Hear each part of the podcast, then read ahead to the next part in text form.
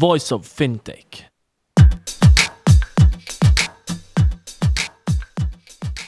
Welcome to Voice of Fintech, a podcast mapping out the Swiss and global fintech scene, connecting fintech enthusiasts with startups, incubators, accelerators, business angels and V Cs, and incumbents interested in partnerships. Voice of Fintech will help you navigate the fintech ecosystem. Here you can listen to the startup founder stories, what investors and incumbents are looking for when dealing with startups, and find out more about resources provided by incubators and accelerators. My name is Rudy Falad and I'll be hosting this podcast.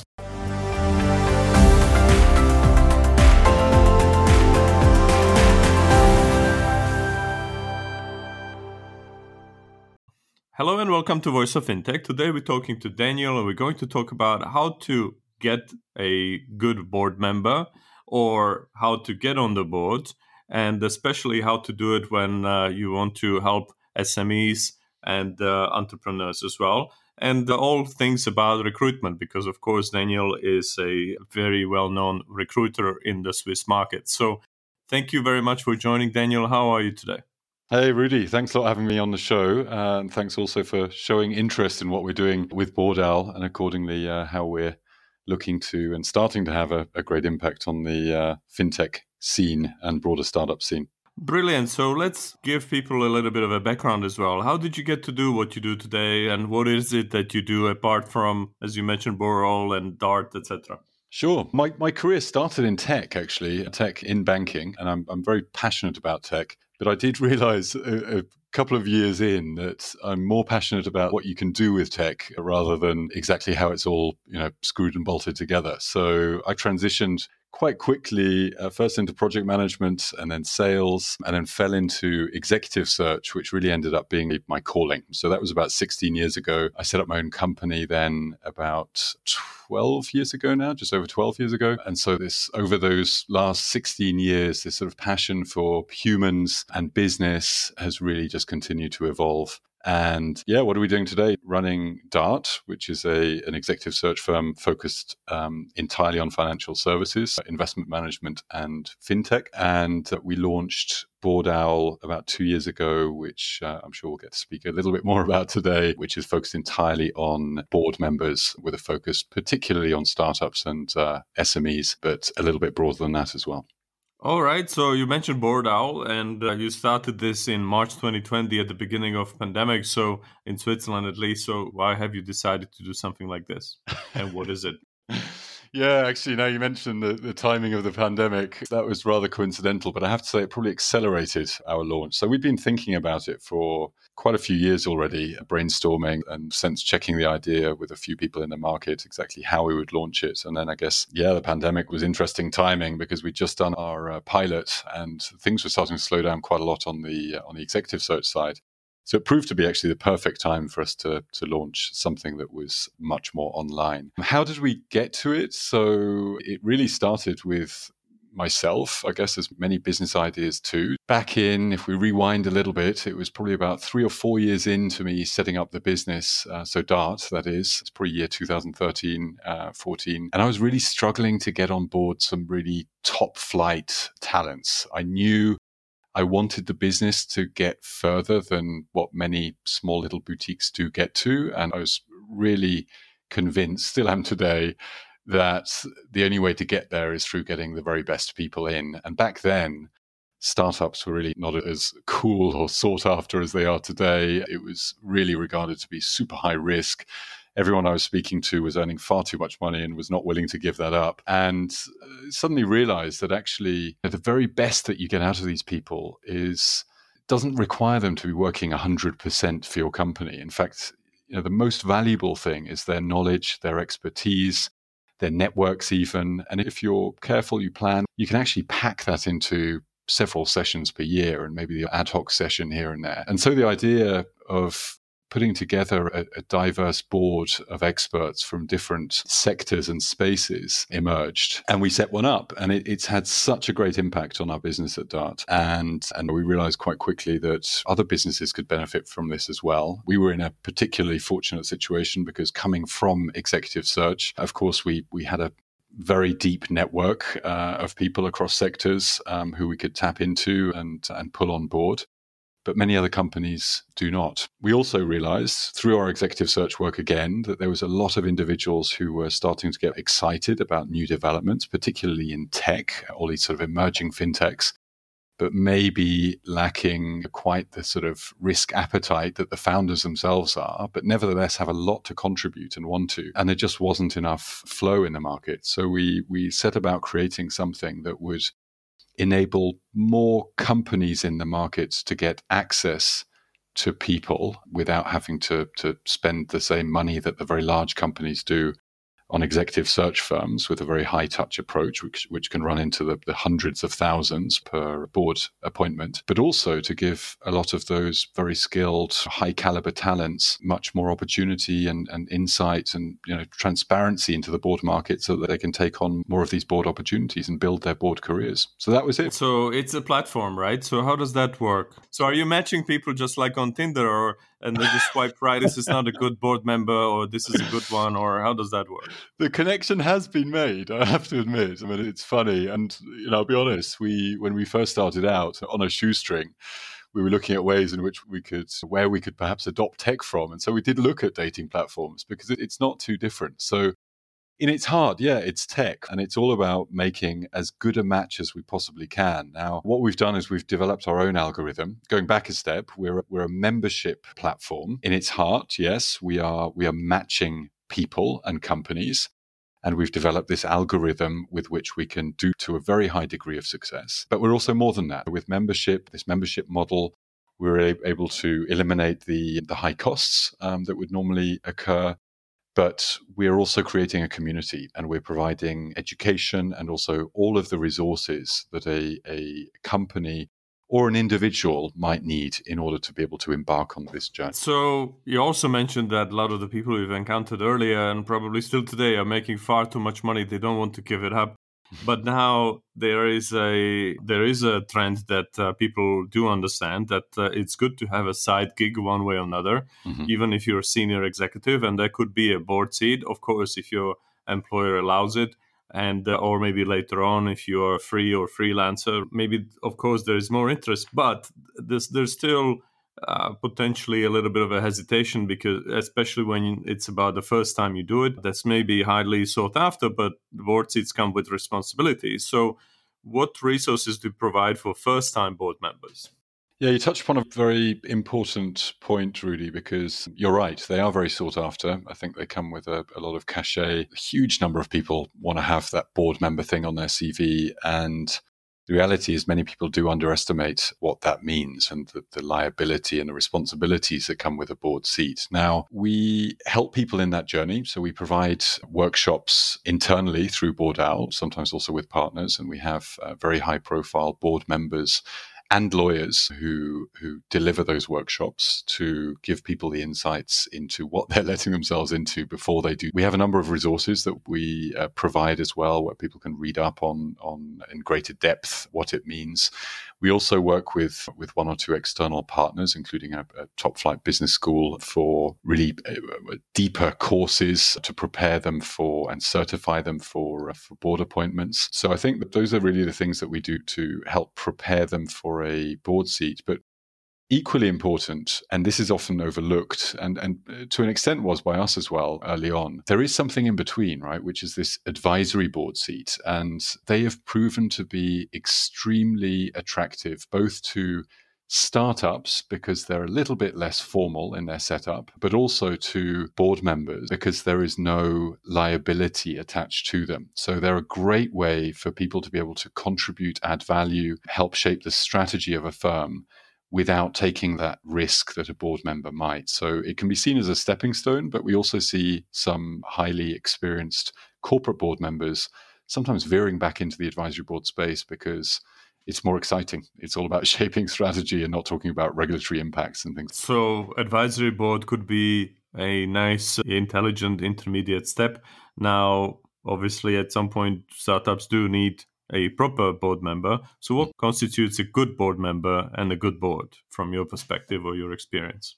So I think on the member side, clearly what somebody joining a board should bring with them is, if it's a corporate board level, is a good understanding and expert, you know, an experience in in you know, P and L, really understanding the finances of a company, and that kind of thing you can get from from a, a board course. There are specific finance for board courses, or you will have gleaned throughout your career at in senior management somewhere. The other thing is, I, I think it should be a good mix of general business acumen, but also specialist skills. So we're a big advocate for for diversity in boards, for this diversity. I mean that in its broadest sense. There's the diversity of background, skill, exposure, network, opinion, because even though it can lead to, to disagreements sometimes, it always leads to better solutions in the end when you've got this uh, this sort of diverse view. And then it's really soft skills, right? It's or, or uh, not soft skills, rather values and personality traits, where I would say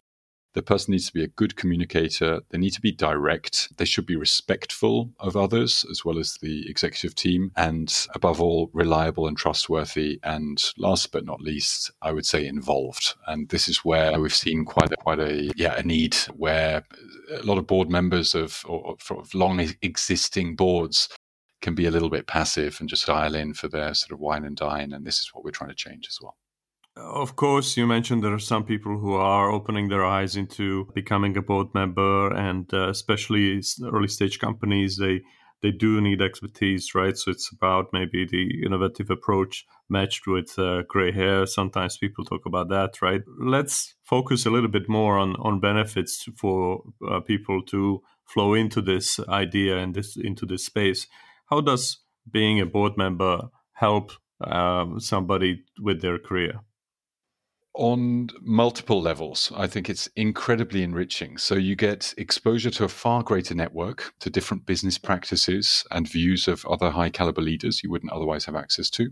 Um, it enables, and we touched upon this beforehand, um, perhaps slightly, but it also gives you insights into other sectors. So we see a lot of cross sector appointments happening, firms realizing that actually they could learn very much from the expertise of a board member coming from a different sector. And conversely, that also gives that board member insights into a sector into which they were perhaps not previously exposed to. It can also give you an opportunity to test whether a startup life or uh, a different sector would be for you on more of an operational basis. So even in the, the case of Dart, we had somebody on our board for about five years who ended up actually joining our company as, as a partner and C O O after having had this insight into how a small company really functions. And he came from a very large bank. And without that board exposure and that time spent with us and seeing the dynamics, the ups, the downs, the, uh, the challenges and the exciting parts, of course, he would never have made that move. Um,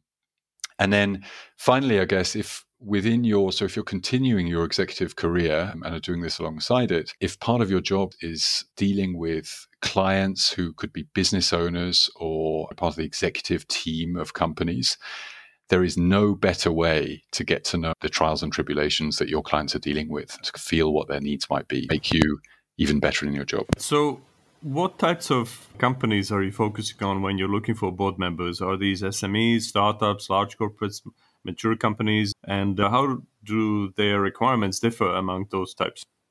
I would say, so we, we focus on a broad range of uh, companies, but I would say the, the greatest traction that we have is with is with startups and, and small and mid-sized enterprises. So of those that you mentioned, the only ones that we're really not covering at this moment are the large corporates, because I think they will continue to uh, to work with uh, very large executive search firms. They want that rubber stamp um, approval for any decision that they make, and they've got the money to spend um, on it. But we're focusing on startups and S M Es. The difference between what they look for, there can be overlap, but I would say that with startups, the board or the advisory board can really be seen as an extension to their founder team. So essentially, we can help them become more investable because you're able to extend the skills that you have within your founder team. And often they're, pre- they're pretty concentrated. It's, it might be a few of you from the same kind of background. You've come up with an idea. fantastic idea, you want to bring it to market, but you're missing certain skills that you may not have within that team, particular experience in maybe traditional banking or something, if you're working for a fintech, which can help you understand what it is that you're up against when you're trying to disrupt that industry, or it might be more from finance, from fundraising, things like that. And when we're talking about small or mid-sized enterprises, which in some cases may be very long-standing, multi-generational, uh, family-owned businesses that have been very successful in the past, they're looking more for ways to future-proof their businesses. Their business may have run for decades very successfully, but in this time where there's a huge amount of technological change happening and consumer behaviors changing, they can they can find those, you know, tech skills, or even add somebody very young to their board who will help them shape their business and future-proof it. You got a lot of experience from board engagements. Can you share some of the lessons learned? Again, I'm trying to look at it from a mind of somebody who wants to just try it. Of course, they can try uh, advisory route, or if they finally go into the board member route, this also brings certain liabilities and responsibilities potentially with it. So are there any lessons learned? What should you do as a board member, or you should not do, from your experience? Shoulds and should should nots. I will focus on probably the process itself of exploring an opportunity and deciding whether to go for it or not. And I think the what's really important is you go into that meeting or first interview very well prepared, and you ask very direct questions. What's really important is that you understand why you are being examined or considered for the board, what it is that the company is trying to achieve by adding you to the board. Are there certain dynamics, power dynamics within the board that the founder or the business owner is looking to change? Are they looking to add a particular skill set to the board that is currently missing, so that you can really make a good assessment of whether you're, you're the right person for that or not? And you need to be brutally honest with yourself and with the company about that. And then, especially on corporate board level, you really need to you, you need to take your time, and you need to ask for all of the materials in order for you to make a, an accurate assessment of whether, you know, the company is is in line with your values and some. something that you can stand behind and take the risk on. Some of the lessons we've learned more broadly from these board, board engagements are on a company level, that they learn a huge amount um, from the people who come in. Most companies claim to have saved months or even years of trial of error by having the right people advise them. And founders and, and C-level really appreciate the support and the sparring partners that they get. It feels less alone at the top. So you could say it even has a good good impact on their mental health and resilience. And all board members, really all of them who we have, whether in the past through our traditional search process, who we've appointed, or more recently over the last couple of years with Board Owl, always comment about how much they learn, not just from the other board members that they get to interact with and learn from, but also from the founders themselves and the challenges they face and how they deal with them. All right, but if we paint a concrete scenario, because a lot of the times, of course, startups don't work out, what does that also mean, technically, that they go bankrupt? And who is responsible in Switzerland is actually the board. Mm-hmm. So how does that work in terms of liability and the insurance for the board members? Can you take out the director's insurance like you do in many countries for the mature companies?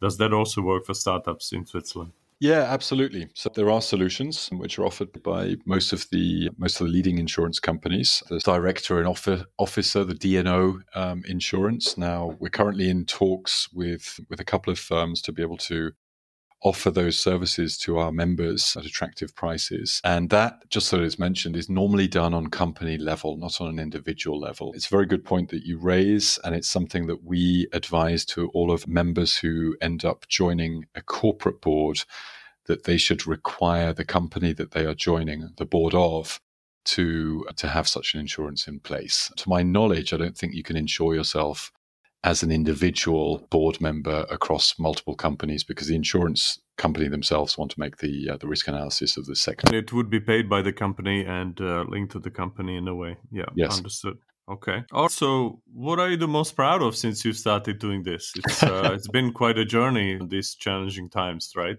It has. Yeah, absolutely. Absolutely. What I, what I am extremely proud of is that out of nothing, we're now in a position where we're confirming three to four, on average, board appointments every month. And and that just over just less than two years. So I, I, that's like a tenfold increase on what we were able to do on the traditional search side.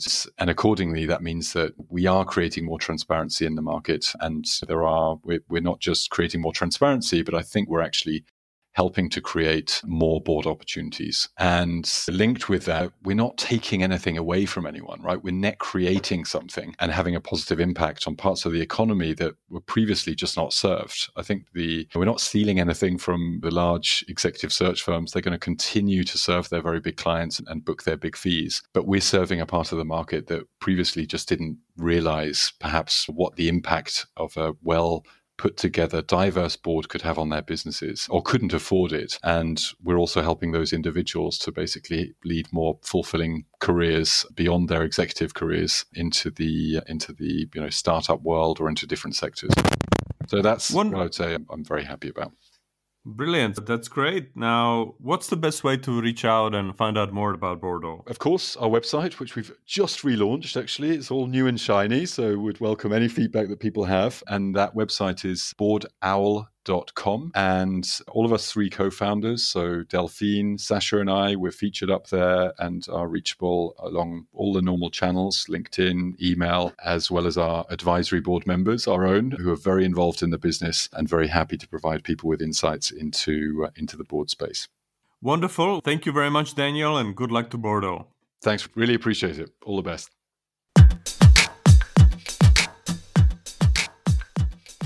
Thank you for listening to Voice of Fintech podcast. If you haven't already, check out also voice of fintech dot com, where you will find all the episodes and additional resources related to the podcast. You can also subscribe to Voice of Fintech on Apple Podcasts, Spotify, Google, or any other podcast app that you like.